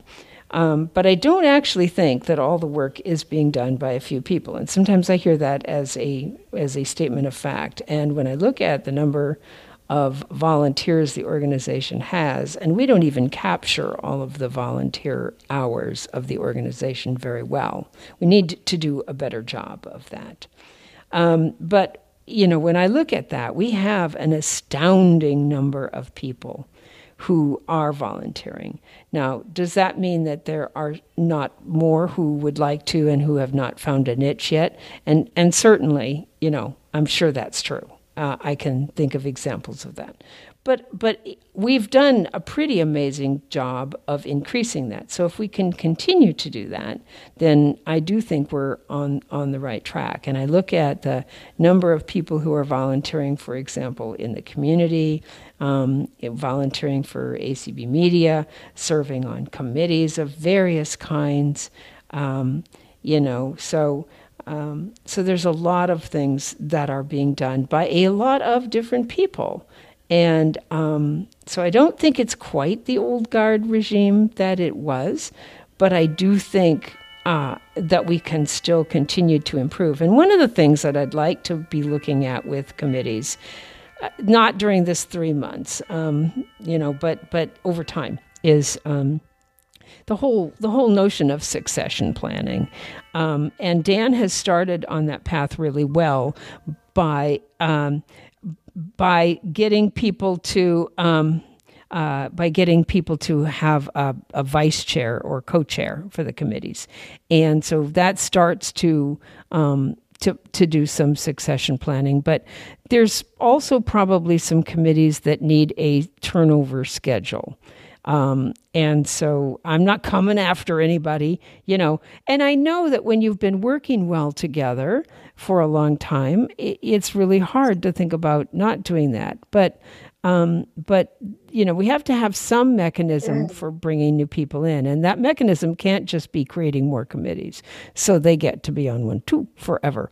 So, um, so I kind of would like to have all of the committees, um, you know, develop uh, and we will need to give them some support to do this, but to, Absolutely. to develop a process and a plan for how you will continue yourself past the reasonable work span of you.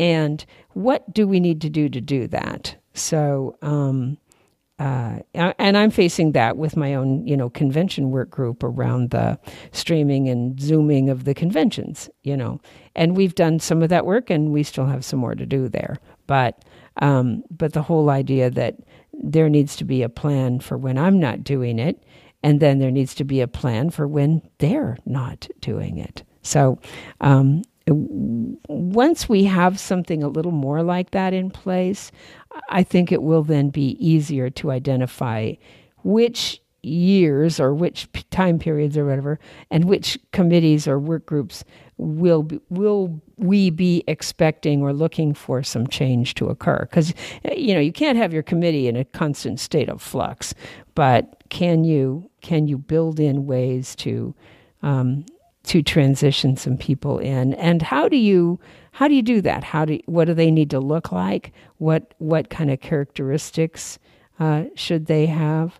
Because um, everyone who wants to serve on a committee isn't necessarily okay too. so how do we how do we help people define that and identify that so it doesn't feel so personal and i think that's a big piece to take off and chew but i i absolutely think that if we want to continue um, we've got to got to do something along those lines. So I want to apologize to the listeners mm-hmm. out there who don't hear their name today because mm-hmm. Deb is such a great um, conversationalist that we've answered a lot of your questions. Yeah, but I'll um, hear that. Roana, I believe is the way to pronounce it. Roana Bacchus wants to know, uh-huh. do you think that we are effectively working with other blindness organizations on our key issues. And I just want to expand based mm-hmm. upon other questions mm-hmm. for you to mm-hmm. also include cross disability pollination. Mm-hmm. Are we doing a good enough job? And if not, what would you like to see maybe over the next year happen? So, we are doing a great deal more than we have done in the past. And that doesn't mean we have done it all, and it doesn't mean we couldn't do more because I'm sure we can. So I just want to start though with the, and I just had a conversation with Eric this morning because we're all having our final conversations with him and his role with us. And so he's kind of doing the parting words with each of us around that. And, um, uh, because he's going to be going to AFB, he has a lot of interest in that, that topic. And that was a lot of what he and I talked about.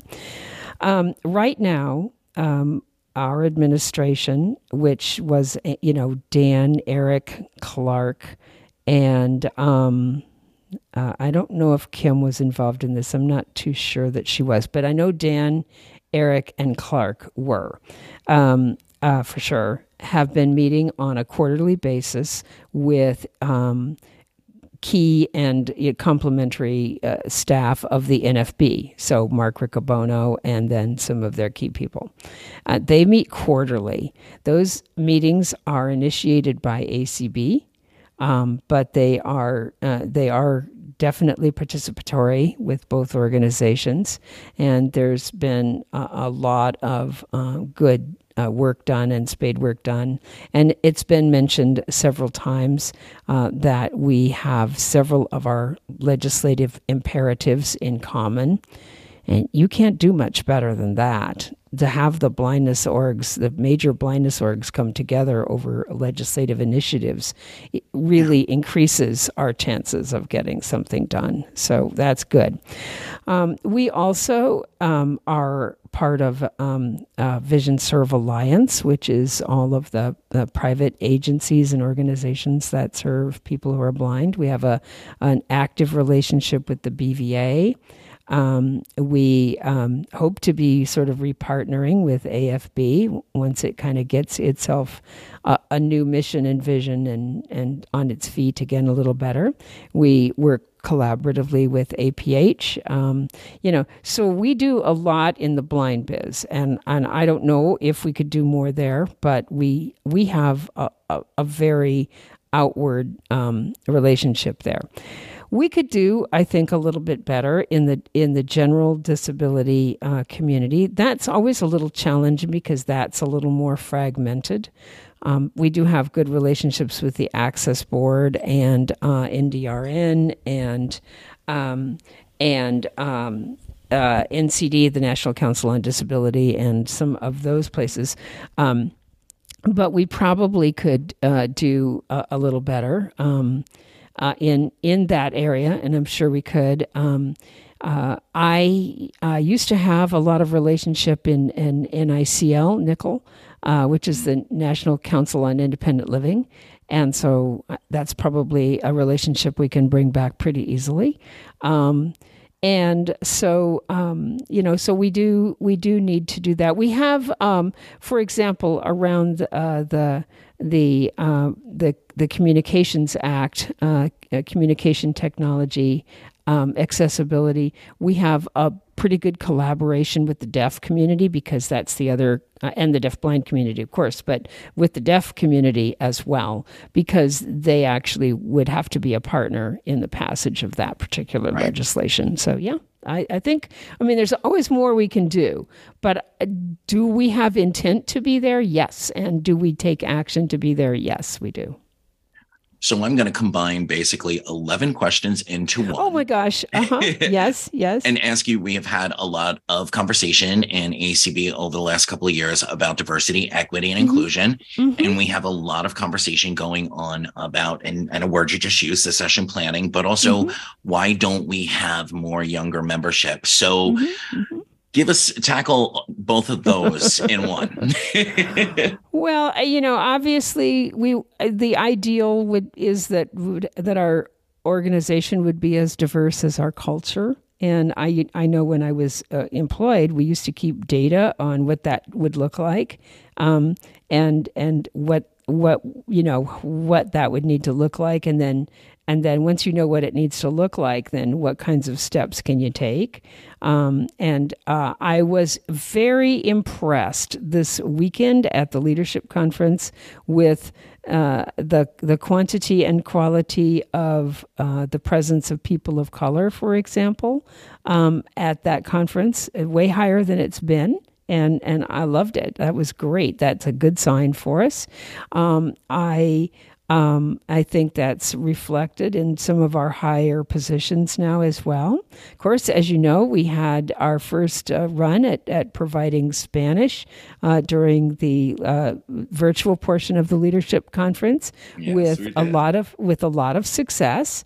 Um, and and so with anything, you know, can can you do more? Of course, you can do more. But you know, uh, can you can is is the progress that you've made is that is that good you know? And and I think it is good. I think that we're beginning to look a little bit more um, you, you know uh, a little less homogeneous in in some of those ways. Um, the challenge of younger people um, again you know I look back at this last weekend and we had a much higher representation of younger, newer leaders uh, yeah. with us last weekend than we've uh, ever seen. You know, I was like, wow, this is good. passion. Yeah. Yeah. Do we need to do some more work there? Yes. And, and, again, some of the things that, that we talk about needing to change are things that might make a difference. For example, younger people have told me that the length of our convention is really problematic for them if they are employed and have children and, and, and that the expense of taking that many days. So, what if we were someday able to get our in person convention down to, say, five days? um, you know, which is the average length of most conventions. So I'm not saying that we'll do that. I'm not saying that's the, the thing we need to end up with. But what if? Uh, would that make a big difference for a lot of younger people? Probably would. Because um, I think we're beginning to really have content that they would like. I sure think the content we had last weekend, you know, with the Space Telescope guys and the parks people and and uh, NLS and APH and and then all the other things we did.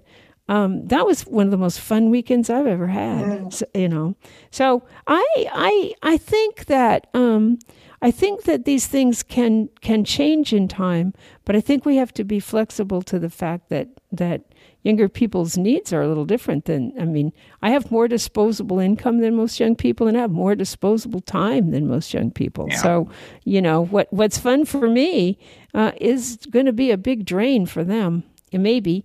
And so how do we how do we uh, how do we meet both? How do we create something where maybe I can come and spend all my time and money, and you can come and and still get something out of it? Um, so um, I know part of our answer is our is the work that we do with virtual only and in person only, and uh, I'm going to be very interested. We're going to be doing a survey. I think it might come out today or maybe the beginning of the week. But there's a survey, you know, about last about the whole leadership conference, and I'm going to be really interested to see how people what people talk about with respect to those breakouts because I think uh, in in time, you know, because I think that's part of the answer um, is offer different things, and then the people who can do what they can will. Yeah, I have two more questions for you. Um, mm-hmm yeah, again, and, and I'm, I'm conglomerating a bunch of stuff all together. Yeah, yeah, yeah. You're doing a great job. Thank you. We we had some interesting conversations over over the couple of days in DC mm-hmm. about you know the affiliate structure and mm-hmm. you know the structure of ACB right now. Mm-hmm. Um, and, and, we got a couple of questions in on that. Mm-hmm. What are you looking for from the state affiliate leaderships? What do you need from them? And off the top of your head, what are you looking to kind of offer them back? Well, I don't know yet. Um, to be honest with you, and that's First very valid. I mean, I, I don't quite know what what I do sort of think. Um, I, we heard a lot of really good stuff in, in those breakout sessions, and um, one of the things we're doing right now is gathering that up so we can sort of quantify it and qualify it and know what it is, um, and and break it down to you know pretty definitive stuff. So that's going to help uh, us with um, proposing future direction for sure. Um, we're also probably going to find some ways to get some additional input on it because people who participated virtually only didn't get to do this. Uh, and we know that. Um, and so we'll probably try to augment it. But we may not ask exactly the same questions because once we have some data, we may be uh, seeing if people where you change, want to drill down yeah, a little bit more. Yeah, yeah, So so we may do a little differently, but um, but but but I do know the intent is to to do that. So there's that. Then the other part of that is one of the things that I really loved uh, in the discussion um, was the idea of the cross pollin better cross pollination of the um, state affiliates and the special interest affiliates, and somebody's suggestion that uh, we should maybe try to encourage state affiliates to um, welcome chapters of special interest affiliates mm. to to re, to partly do that to make to make it more inviting in some cases, but also to um, uh, reduce the problem of members at large. Now, I don't happen to have a problem personally with members at large at all. So that's just me. Um, if the organization decides it officially has one, then I'm going to support whatever the organization does. But uh, excuse me, I've. Um, I, I think there's value in belonging wherever it is you fit in. And so if if being a member at large works best for you, for example, where I live, um, special interest affiliates are meaningful to me, but the state affiliate is hard for me because it's all very far away. None of it yeah. is here. So, uh, so if I were not a member of a special interest affiliate that has a chapter in my state, I would probably be a member at large. So, I'm not down on that. But I think to the extent we can get people connected. Uh, the affiliates, both kinds, special interest and state, are extremely valuable in a way that I think is probably harder for most members at large. So, having said that, I I really am excited to see if we can get um, state affiliates to to more embrace that, and several have, and I think it's helped them. And if we can get others to do so as well, that would be good. Um, the other thing that um, all that sparked with me too was the idea that some of our uh, committees uh, might have uh, a better uh, could have a better connection uh, to particular particularly special affiliates. interest affiliates. Yeah. So, for example, the employment committee ought to be fed by ACB, GE, um, uh, the um, uh, uh, RSVA, IVIE, um, you know, that sort of thing. Um, I thought of somebody else too, and I can't think I came up with four of them, but uh, I'm missing one, and I don't mean to. But um, but the point being that if if you have an an employment connection uh, in your um, in your special interest affiliate in particular, then maybe that would be a nexus. And so there are probably others too. So, um, you know, if, if, we can figure that out. So if we can draw people a little bit closer together in those ways, um, because I do know people who are part of special interest affiliates who've never uh, partaken of their state affiliate at all. And I, in some cases, I know why, but it's like, okay, rather than try to really uh, deal with that? Is there a way to include them from where they are? And yeah. so I liked that. Somebody brought that up, and I thought that was um, beautiful. So uh, to say, do I just totally endorse that and that's exactly what's going to have to happen? Like I told you, pre- presidents don't really have very much power. So, so I can't will it. But it sure seems to me like if we could encourage it or help to um, help to move ideas like that forward. And there may be others that you know people will have, but that seems um, that seems to be a way that that would bring because uh, you know. Um, it's hard because your special interest affiliate, people come together because of some particular affinity. And geography isn't much of an affinity anymore. So it's harder for states, I think. Um, but we'll see how it goes. So my last question to you is a twofer, um, mm-hmm. and and I I am really beginning to believe that our community as a um, you know, one of those stereotypes is we really like numbers. Mm-hmm, um, mm-hmm. And you know, there was two or three questions about the mm-hmm. only one out of ten in our mm-hmm. community belongs to either consumer mm-hmm. organization. How much do you do you take that as value, and what do you think ACB as an organization should or could be doing to change that number? Hmm. I absolutely think that's the right number uh, or something similar.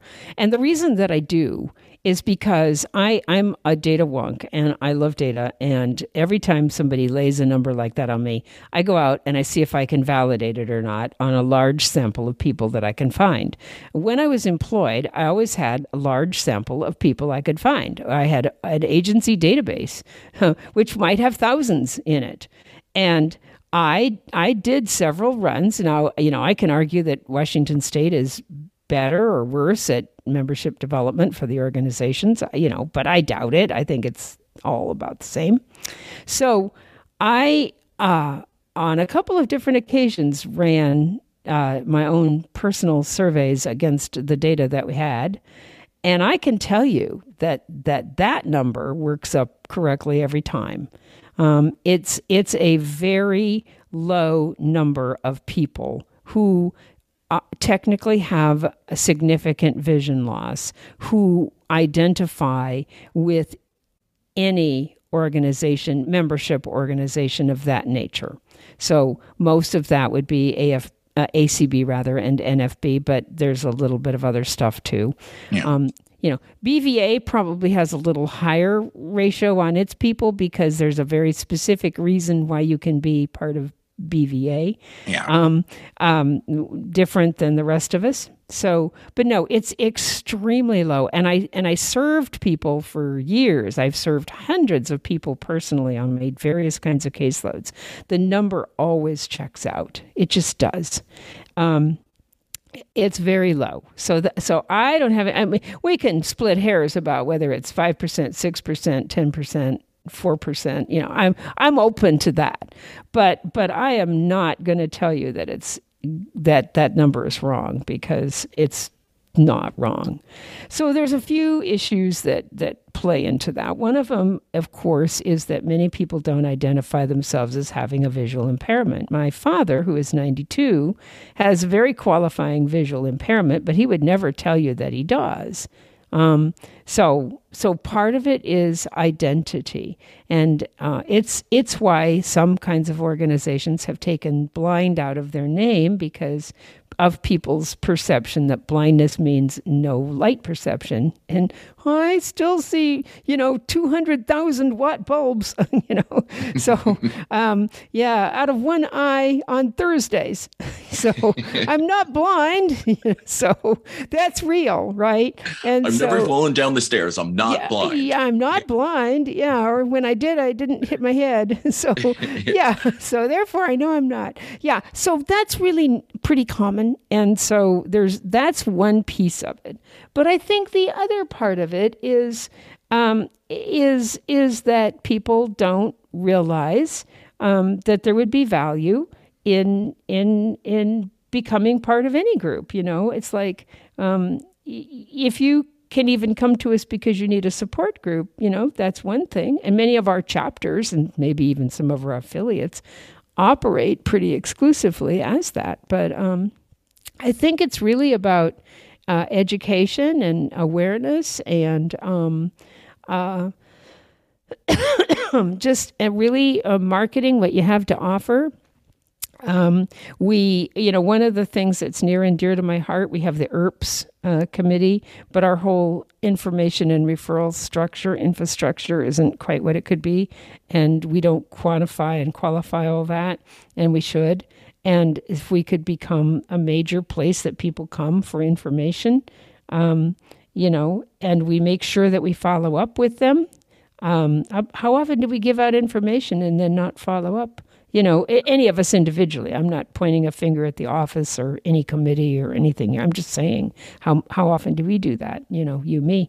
So um, I think there's a lot of um, you know, uh, in in the branding arena and um, in in the whole arena of communication and and kind of getting the word out and um, you know, uh, kind of carrying that that torch a little bit to places.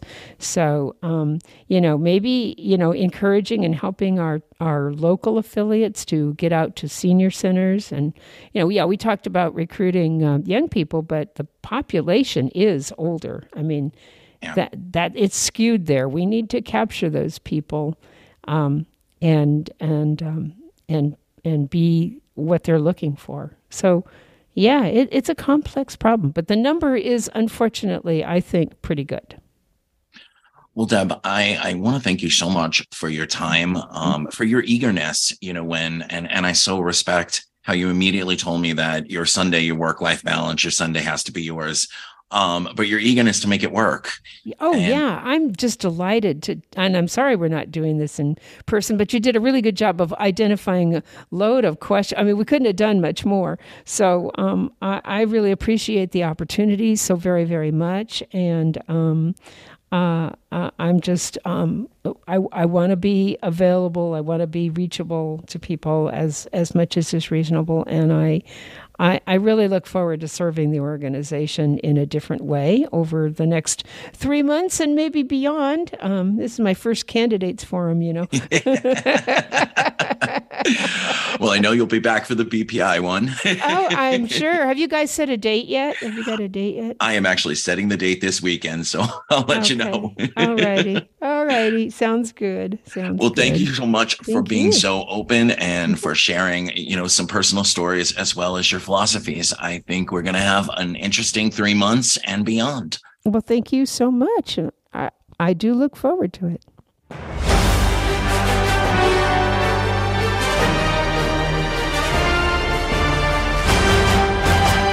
You've been listening to Sunday Edition on ACB Media. Stream One. That's American Council of the Blind Media, or wherever you listen to your podcasts. Episodes drop every week at 1 p.m. on Sundays, and you can email us at Sunday Edition AC, all one word, Sunday Edition with the letters AC at gmail.com. Let's brunch again together next Sunday.